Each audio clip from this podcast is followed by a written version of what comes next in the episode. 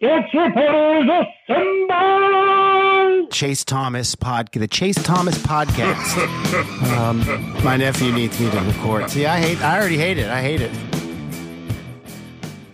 All right, you heard it. It's Friday morning, so you know the sports reporters have assembled. Bob Silverman up there in the northeast of the Daily Beast is here, as he is every single Friday. Bob, good morning, sir. How are you? Good morning, Chase Thomas. I'm good. How are you, brother? That was great, man. That was good. How much coffee have you had this morning? I haven't had my coffee yet. What? It's 11:30. I'm on my first cup right now. I had to make coffee, and I hadn't. I made it, and then I forgot, and now I'm just hitting my first coffee. Fuck, man! You got to get on it. I was doing other things. Like what, Bob? I was pitching a story and talking with an editor on the G Chat. Okay, John Stockton. I don't know what you're going to do on that piece, but it doesn't seem like there's a lot. Big anti-vax. Mm-hmm. John Stockton is QAnon. Who knew? There was a good bit on Twitter. Someone from Northern California has some bad ideas. I can't believe it. I tell you what, Hanif? I'm going to mispronounce his name, but did y'all see what he quote tweeted? The Stockton tweet about from Ben Collins, I think. Isn't Ben Collins at Daily Beast? Am I misremembering that, or was he at the Daily Beast? He was at the Daily Beast. He was my editor at the Daily Beast for a long time. But that's what I thought. So he was somewhere else now, but I seem to recall reading him at the Daily Beast. But anyway, he quote tweeted very that. Very good dude. Was a Mavs blogger for a long time. Ew. Stockton what? Saw that. Hold on. Look, the Mavericks are a weird, sad team. Well, Cuban already cleared it up, Bob. Everything's fine. I don't know what you're talking about. It was total bullshit. Stockton saw that flu game up close and has been skeptical about viruses ever since. That is a great tweet. Man, the Stockton-to-Malone pick-and-roll combo hasn't really aged well as time has gone by. There's an age joke with Karl Malone there as well. As Jason Kirk put it perfectly, youth of the 90s thought that the Jazz were a lame team, and youth of the 90s continued to be on the right side of history. I guarantee, and I even tweeted this out this morning. I said, I bet you Karl Malone has been sending John Stockton just shady anti-vax websites. Man, can you see how bad this information is? Because you already know Karl Malone is that type of person that would do that. And honestly, and I'm not defending John Stockton here, but I truly think that was probably no.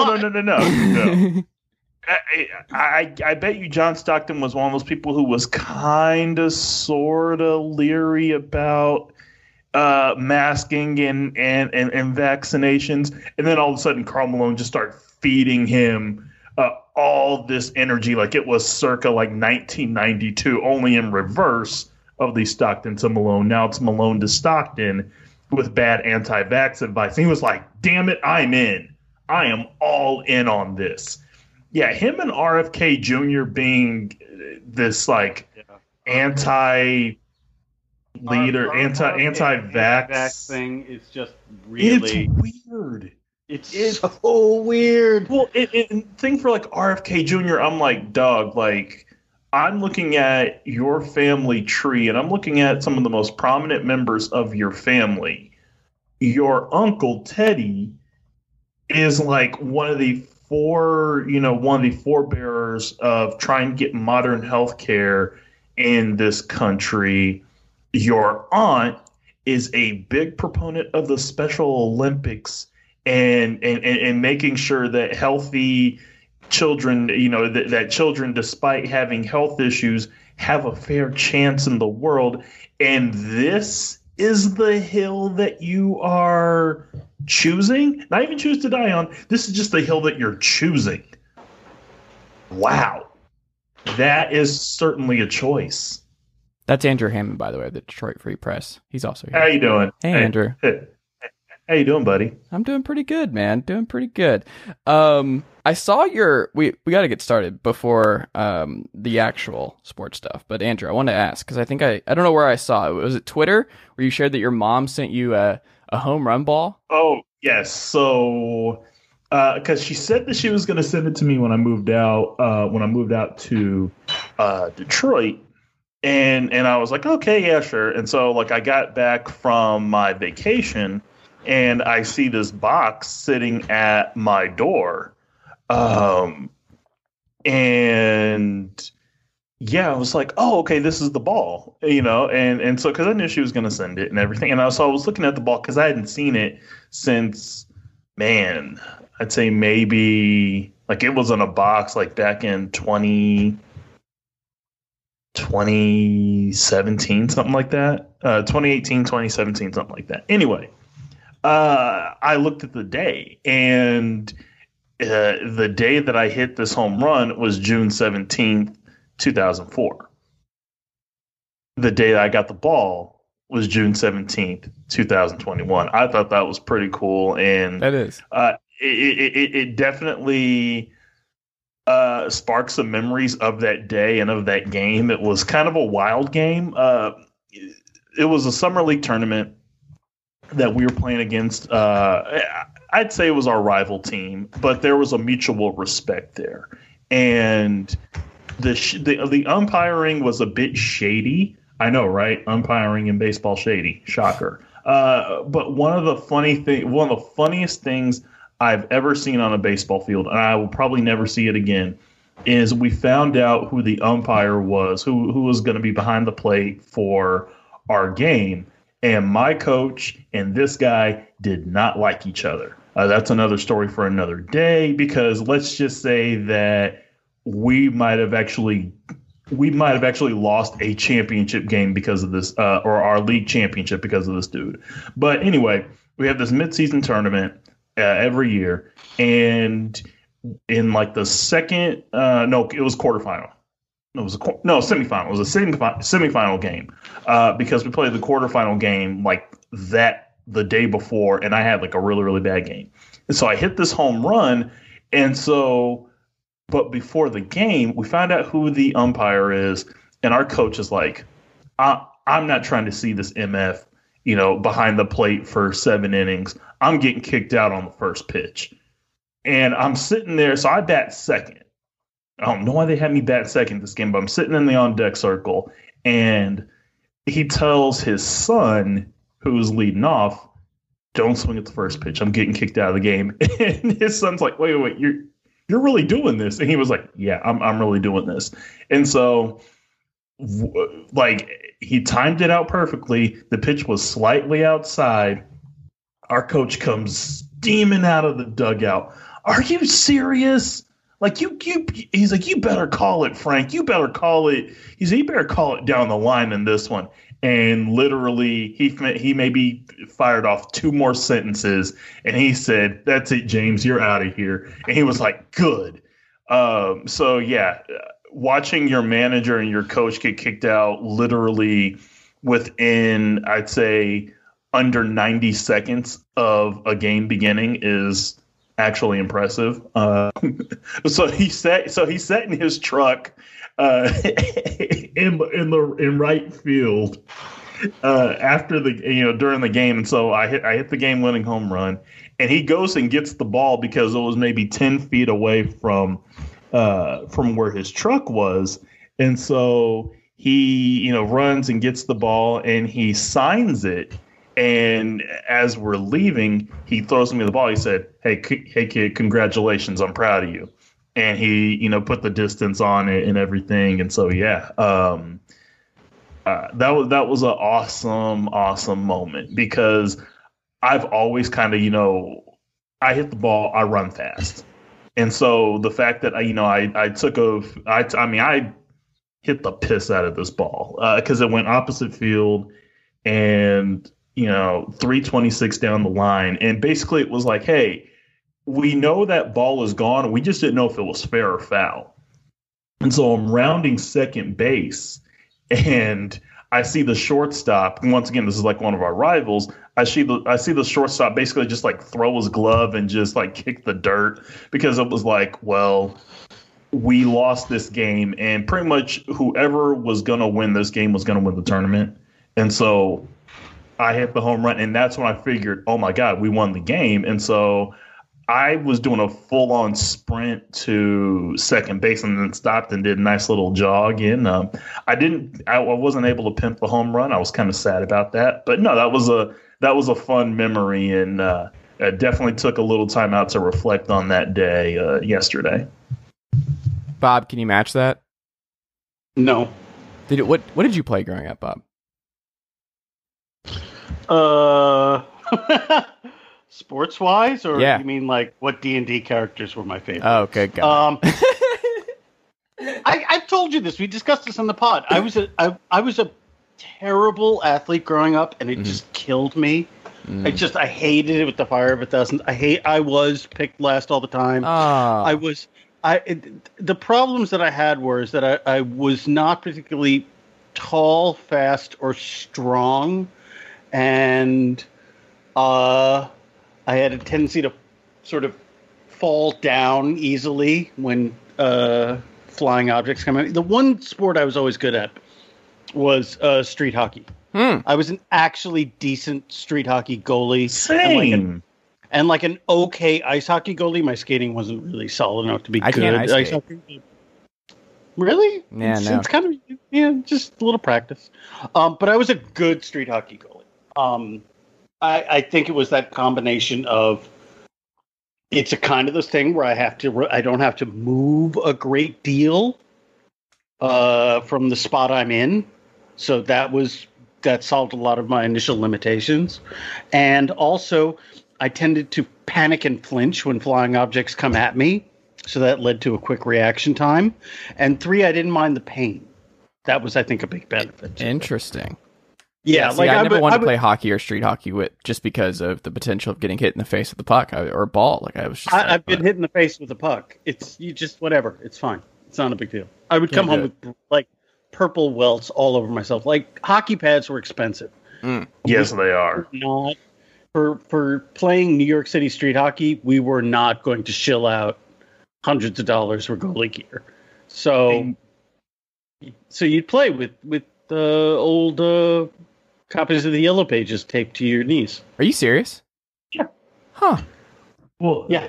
Bob, you know what's funny about that is that because I play a little street hockey from like 4th grade to I'd say maybe 8th. That's when I like stopped. You know, that's when I stopped playing like hardcore every summer. But yeah, that stuff is physical as hell. Yeah, because not a lot of the ground. Yeah, so like there were times where we would play on, on like a not a hybrid skating rink surface, not roller rink surface, but you would definitely get a lot of So and sometimes we did play like on if it was like smooth concrete or whatever. Yeah, like you were, you hit the ground. Oh, you're at the vet. Like I get why players in the 80s were struggling to play at the vet. I totally get it now. I have the mask that I wore while playing goalie as in street hockey, and it's flimsy as hell. I will send us a pic in the group chat. I will send you all a photo in the group chat, which I'm more than happy to allow to be used with any and all promotional materials. With, perfect. Furtherance of this episode. What I did was I painted it so it looked like the skull in the movie that the goalie wore in the movie Slapshot. Oh, okay. Gotcha. Because he originally had a white mask for all you Slapshot fans out there. Great movie, by the way. Great. One of the look. Top 3 sports movies of all time. I would argue that is maybe the best sports movie of all time. The top 3 sports movies of all time are, in some order, Slapshot, the original Bad News Bears, Goon. And Goon, yeah. Goon, yes. Those are the top 3. That's yep. I don't need romanticism about sports. Boxing movies are not sports movies. They're not sports movies. They're boxing movies. That's Raging Bull is more of a sports movie than Rocky. Raging Bull is more of a sport. No, Rocky is more of a sports movie than Raging Bull. Raging Bull is like Rocky feels too commercial. Rocky feels way too Raging commercial. Bull is barely like Raging Bull. The only reason there are actual boxing scenes is because Scorsese wanted to copy the shower scene from Psycho to show Ray Robinson beating up Jake LaMotta. Those are the only reason there are any boxing scenes in that at all. Wow. No, he did. You look at the scene where Sugar Ray Robinson is beating up Jake LaMotta is a shot-for-shot copy of the stabbing scene in the movie Psycho. That is, yeah, I could buy that, but also Scorsese. It's an homage. Yeah, but Scorsese was probably doing a lot of coke at that point. So he was doing a lot of coke at that point. Not even allegedly. He's discussed it. He had a problem. He was even willing to make fun of it in Taxi Driver by having him be the tweaked out guy who wants to kill his wife, having him play himself in that. Yeah, now he just wants to take out Marvel fanboys. So that's fine. I'm glad he's evolved. Yeah. Bob, don't be that guy. I'm with him on this. I was always for him. I think it's just a weird thing to be upset about, but I see his point and I agree with it. But TLDR, we got some paint and we painted my mask to sort of look like that. Mm. But it wasn't, look, I'm using acrylic paints on plastic. It didn't stick after like 4 or 5 games. All the paint scraped off from my cool skull design. And now it's just a white plastic mask again. Mm. Which naturally brings us. I played one game with a like NHL style mask because one of our goalies. It was. So one of our goalies decided he didn't want to play goal this game, and I was like, "Oh, sure, I'll play goal." It was fine. We won. I might have allowed 3 goals, but we won. And yeah, I'm like, I don't know how those guys do it. Like that is a very impressive. And I didn't even have like the neck. Like the little guard. Dongle. I didn't have the neck guard, so yeah, like anytime it hit the bottom part of the cage, I basically just like put my head down. No, you guys look when you see this photo. This is as Jerry Cheever's a janky ass. You're really receiving no protection at all type mask for a small child as you could possibly imagine. It was just a suggestion that I couldn't get hurt more than anything else, as opposed to actual protective gear. I'm surprised I wasn't more badly physically injured. It's truly a miracle. Well, this naturally brings us, guys, to the NBA playoffs. People getting injured.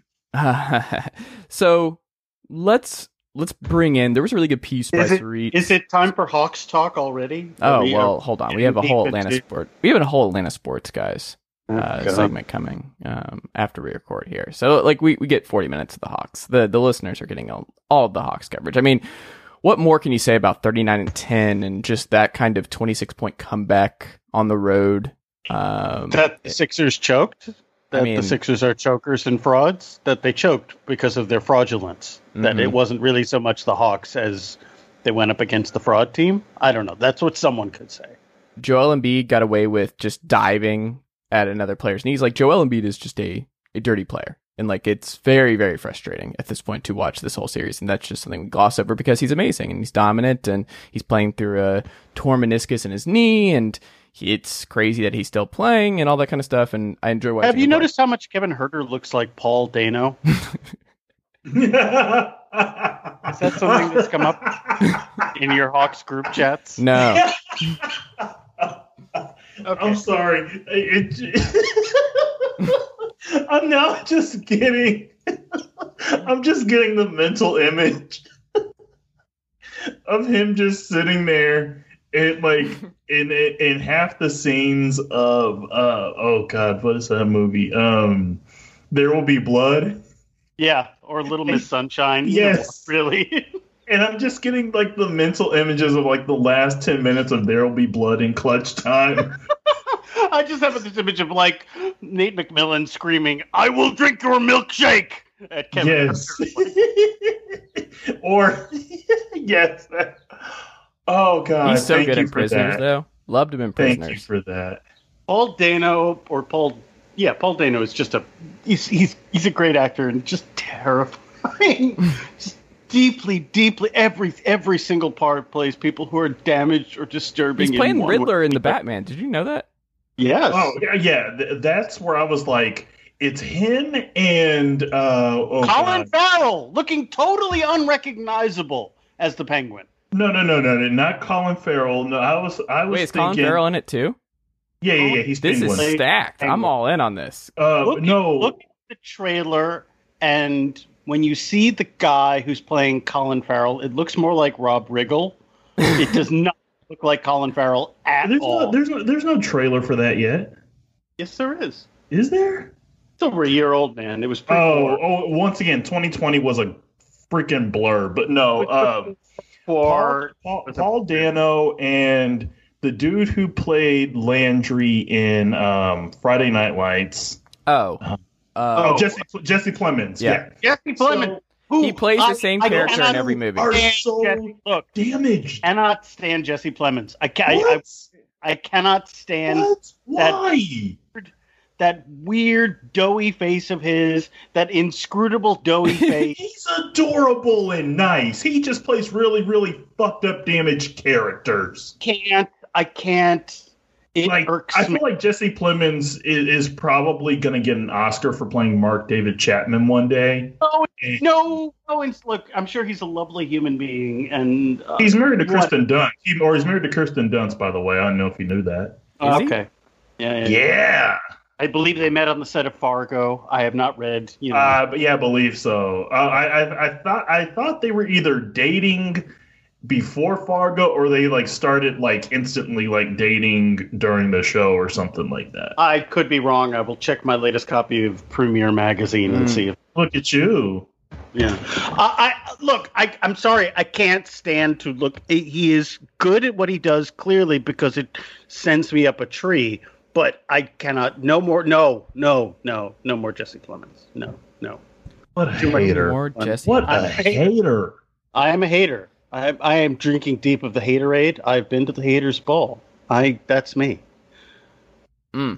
That's me. Not like anyone needed another Batman movie at all for any reason whatsoever. But Robert Pattinson is weird, and so fine. I'll check that out at some point. Robert Pattinson, his hygiene's really bad. That's the thing I remember about him.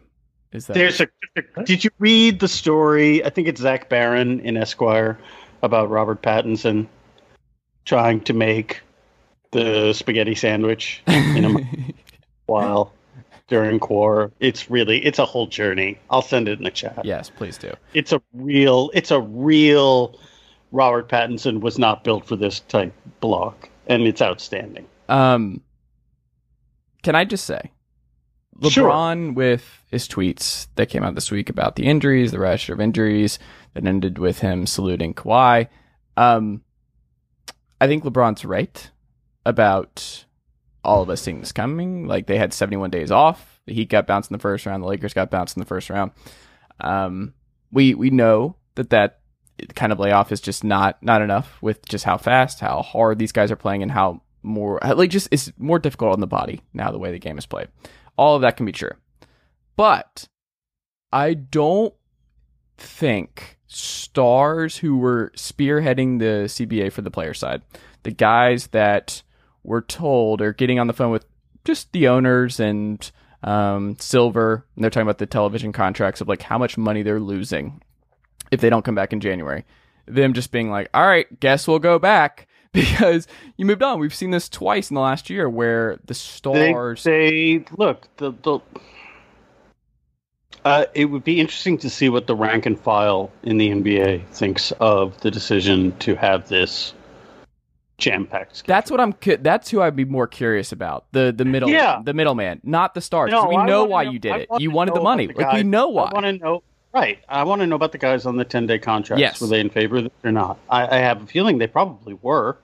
And it doesn't matter because, LeBron, you signed off on this. Correct. And, yeah, the NBA is there was some, I think, report that I saw that said that, actually, which probably was fed to them by the exact kind of source you would imagine, that, 7 teams were on the verge of insolvency or something like that. Although I really just don't believe any head of a multinational corporation when they talk about their finances as a matter of course. Yeah. there was another way out of this. You all could have lost a lot of money. Mm-hmm. You chose not to. Okay. Yeah, it does suck in a lot of ways. It sucks for all the guys who are getting injured. Yeah. It sucks. It sucks in terms of this is not as good a product as I would have liked to watch, me as a consumer. You guys made those decisions. Yeah. You had, I believe, more power than you thought to affect those decisions. You chose not to. I agree. Exercise. Yes. Andrew, what do you think? Can I just say that Bron and I we had the same opinion of this, and one of us is more than likely going to be fined for it. Like, we all saw this shit coming. Like, anybody who's sitting back in the last week, it's like, oh man, yeah. Maybe they should have adjusted the season a little bit. Yes. Like, why do you think in the first 2 months of the year you had this weird kind of, smorgasbord of really, really bad teams? And oh, hey, it looks like the teams that were super well rested aren't that bad. Yeah, you think? Yeah, I'm just happy that. Slightly benefited the Knicks. That's really my only. Well, and that's the thing.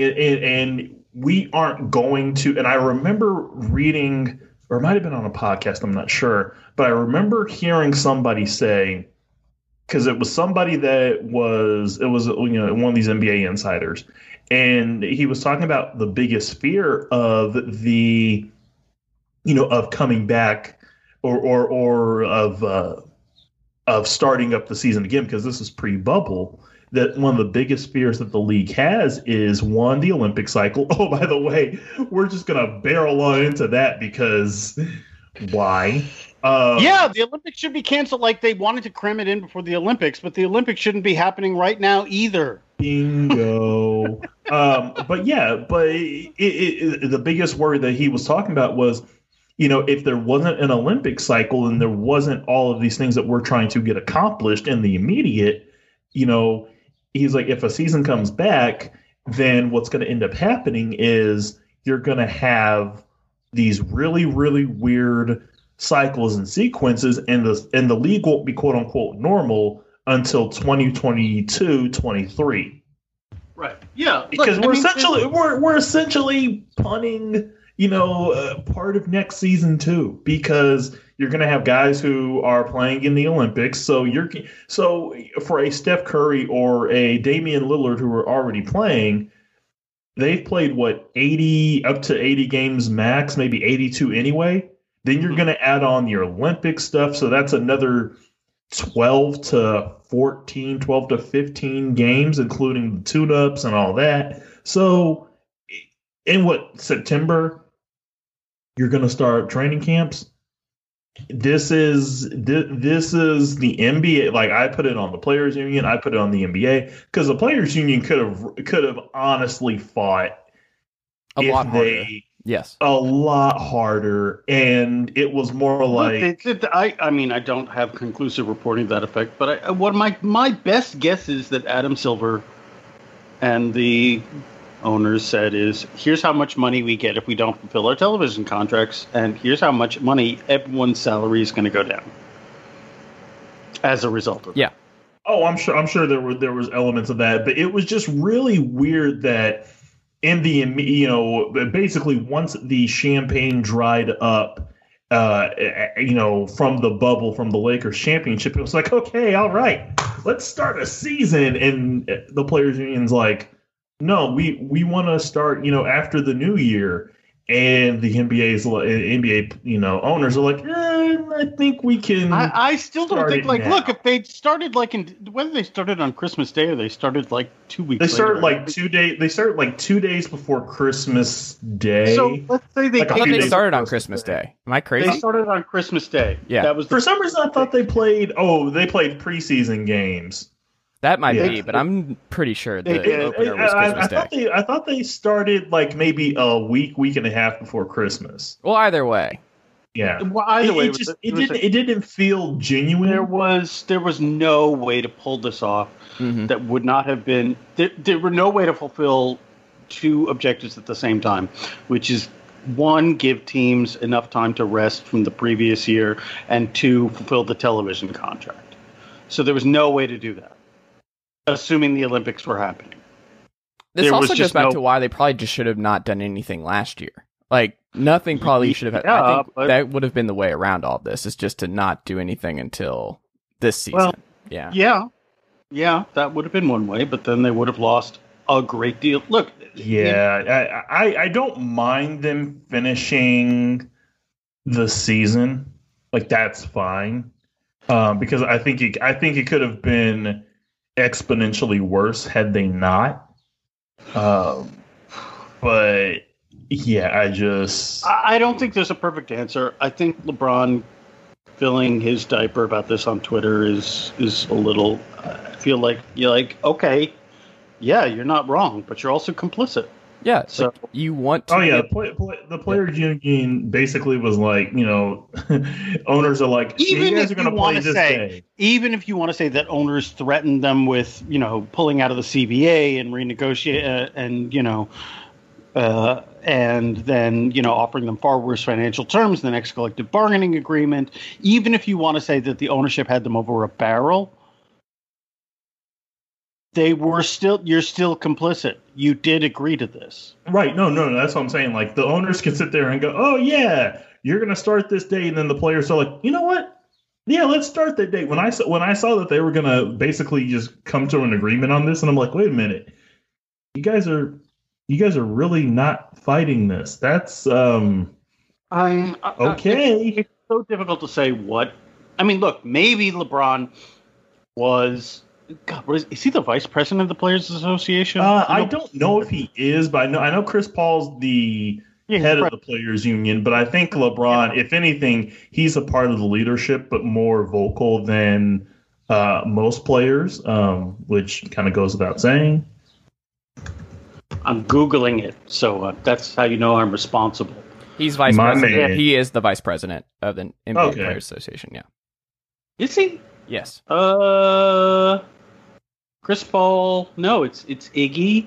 Yeah, Andre Iguodala is the vice president. I like how Bob right was good. He was vice president. Did he? He no longer isn't. Oh, okay. Yeah. So he was, and then he got replaced. Okay. Yeah, it's Andre Iguodala, who's cool and interesting. But look, clearly LeBron, like, title or not, to think that LeBron does not have an incredibly powerful voice in the union and the NBA as a whole, that's just a known.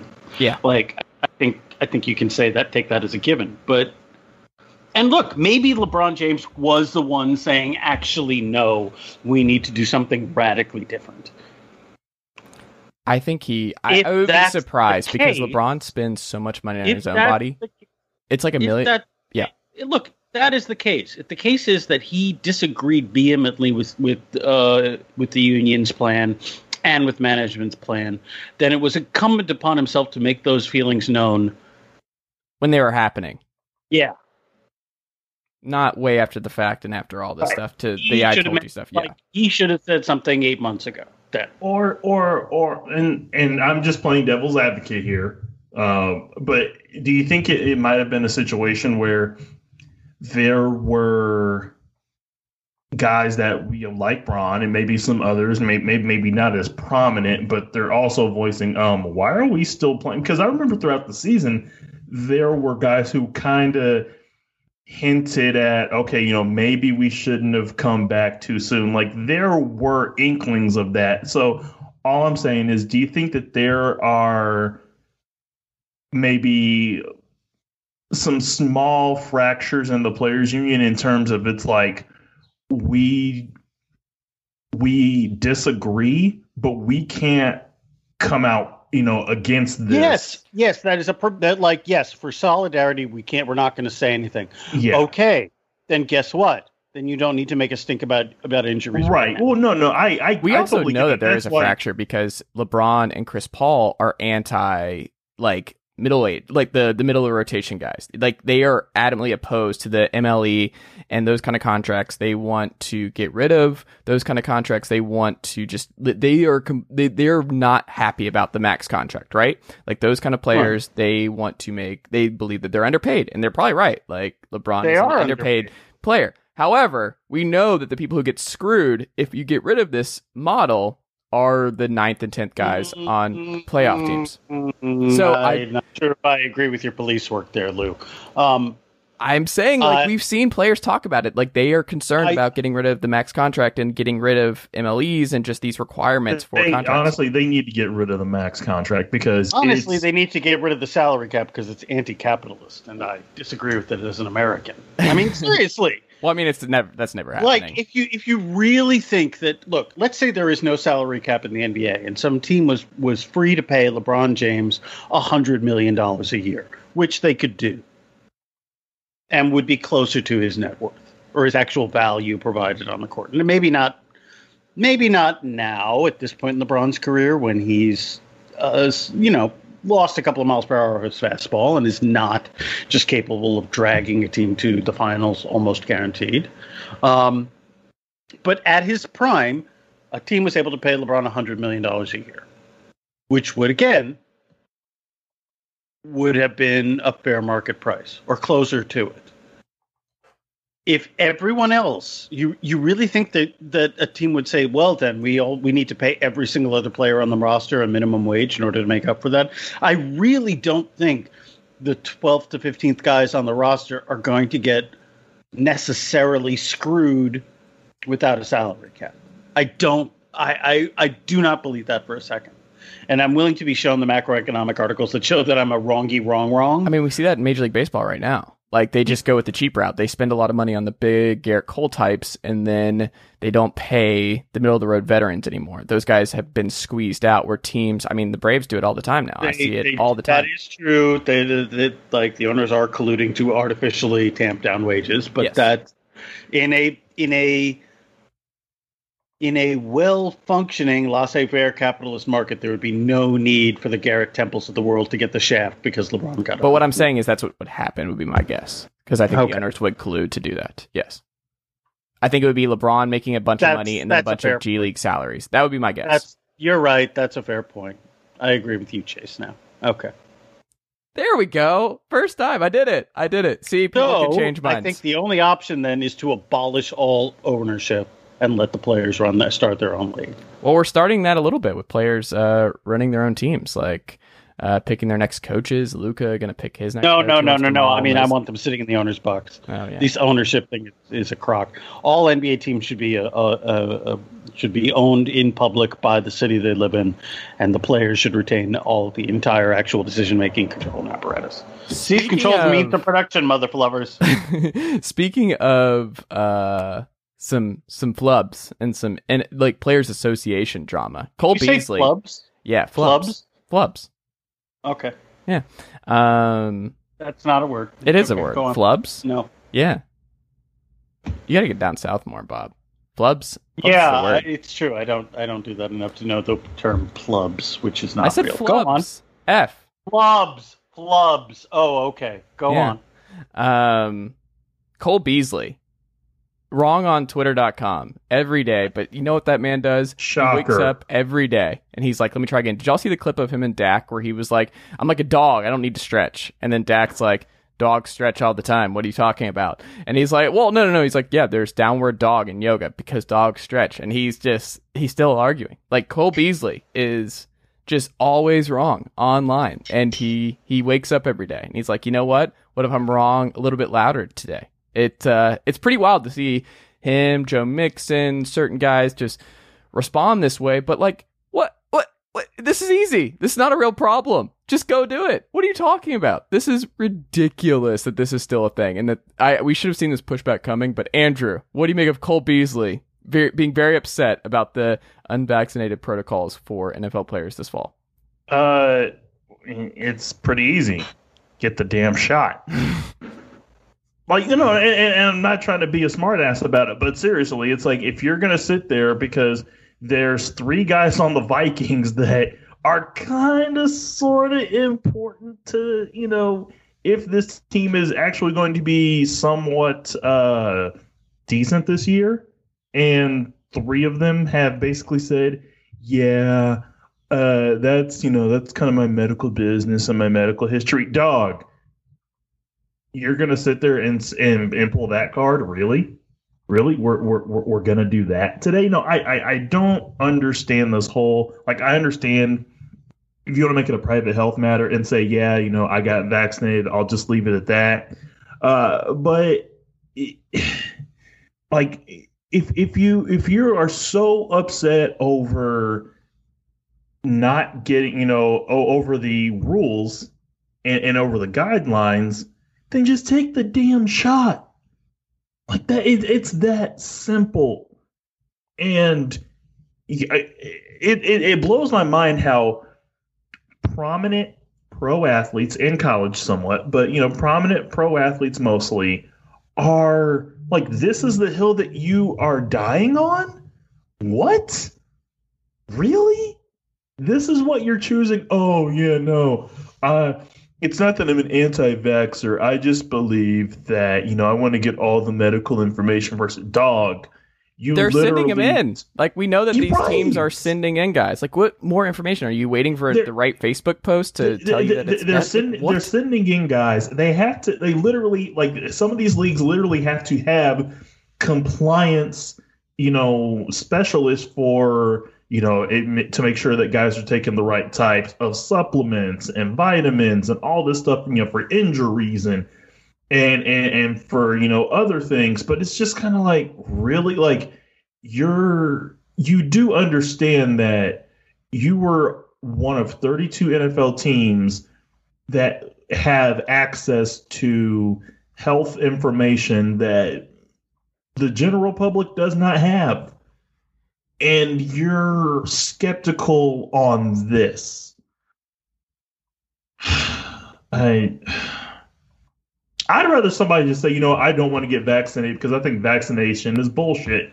Like, say that. Like, I will still disagree with you, but at least you're out there saying that vaccines are bullshit. Not this, you know, I'm going to... I'm really not sure, you know, I want to trust. I want to make sure that I'm getting trusted information on this. You dumbass, you are. I'm tired of people. I'm tired of rich people playing stupid for the sake of playing stupid. Just have a shitty opinion and just go with it.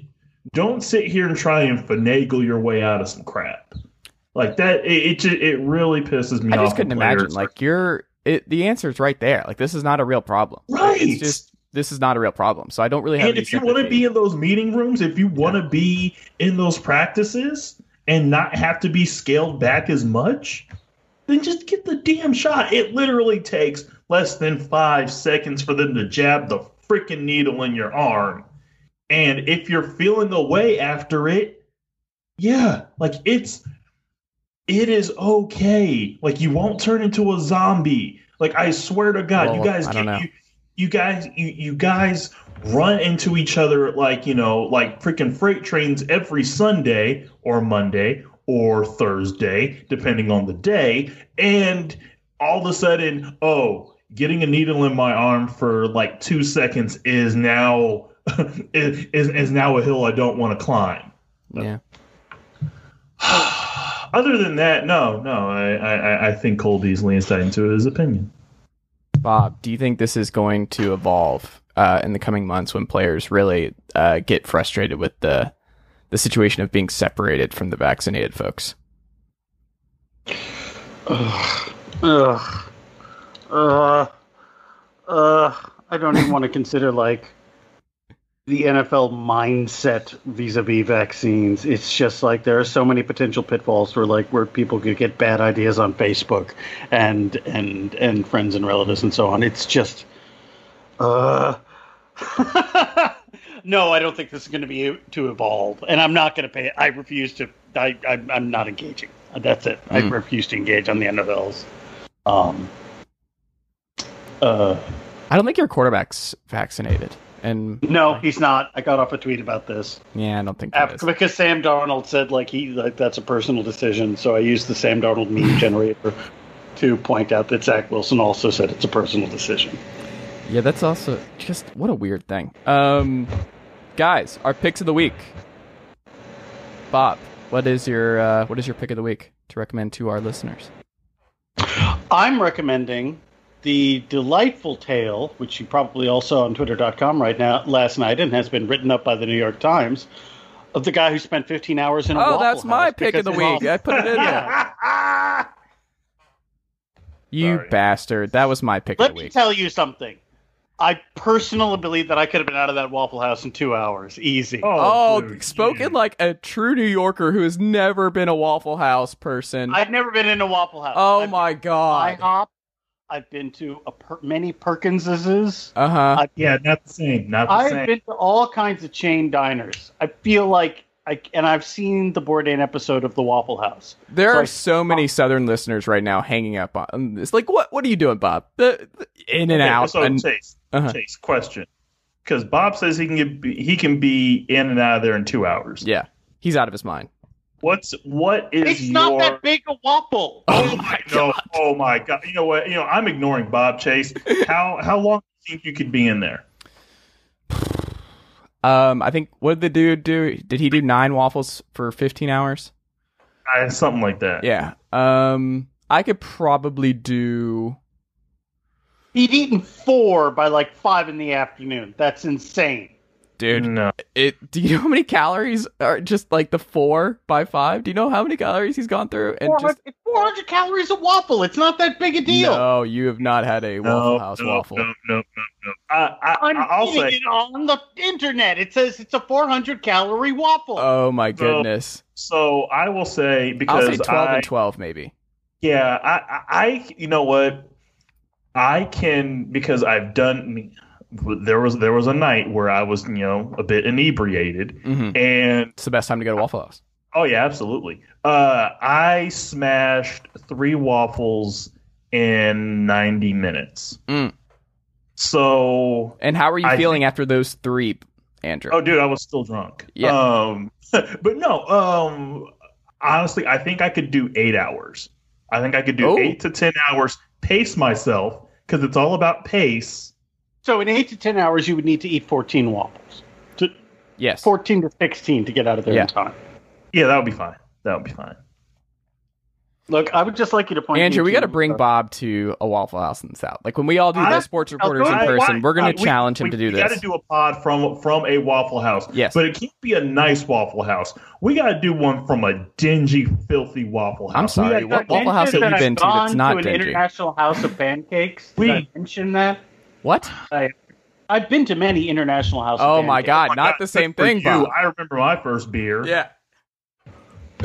Unreal. Full New Yorker over here. Like, Bob, this is not the same. Like, how is it not the same? It's a chain diner. It's not the same. Waffle House is an entirely different experience. Like, we have to take you in there. Anthony Bourdain figured it out too. Like, you just have to go. But I'm looking. That's what I'm saying. I saw that episode in South Carolina. I looked at the size of the waffle he ate. It was not a ginormous waffle. Your arteries immediately clog as you're in bite 7. Yeah, Bob, no. You got to do it. Did you guys follow along with he's a writer for Up Rocks, Robbie Callen? Yes. When he ate 81 wings. No, it was chicken nuggets from Chick-fil-A. Nugs. It was nugs. You're right. Yeah. 81 Chick-fil-A nugs to tie. And he did it. Oh, my God. 81 nuggets. 81 chicken nuggets. That is more than 24 waffles. Not just numerically. That is more food. It doesn't feel like it, I would say. 24 Waffle House waffles would feel very different than 81 chicken nuggets. I'm not saying I could eat 24 Waffle House waffles in an hour. I'm saying, like, I could eat... I feel like I could eat 12 waffles. Incredible. Andrew, what is your pick of the week? My pick of the week... and I can't believe I'm saying this. It is Well, one, it's a game 7 for the Bucks and Nets. Tonight, perhaps the biggest game for the Atlanta Hawks in a generation.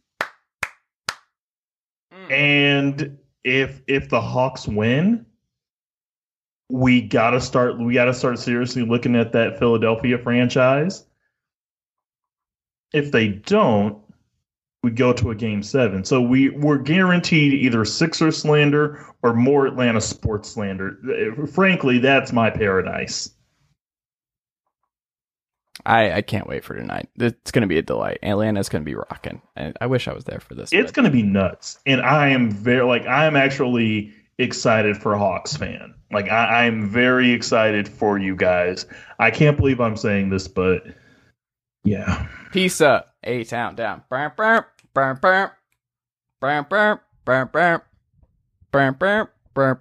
know the jam. No. People. Yo, no. You know, I know the jam, but I'm just gonna let you go with that. I'm a cool guy, Andrew. Proud of you for that guy up there in the Northeast. Robert Silverman of the Daily Beast for that guy in the Midwest, somehow in the East Coast time zone of the Detroit Free Press, Andrew Hammond. That is all we've got, fellas, but we'll be back next Friday. Stay safe out there, fellas.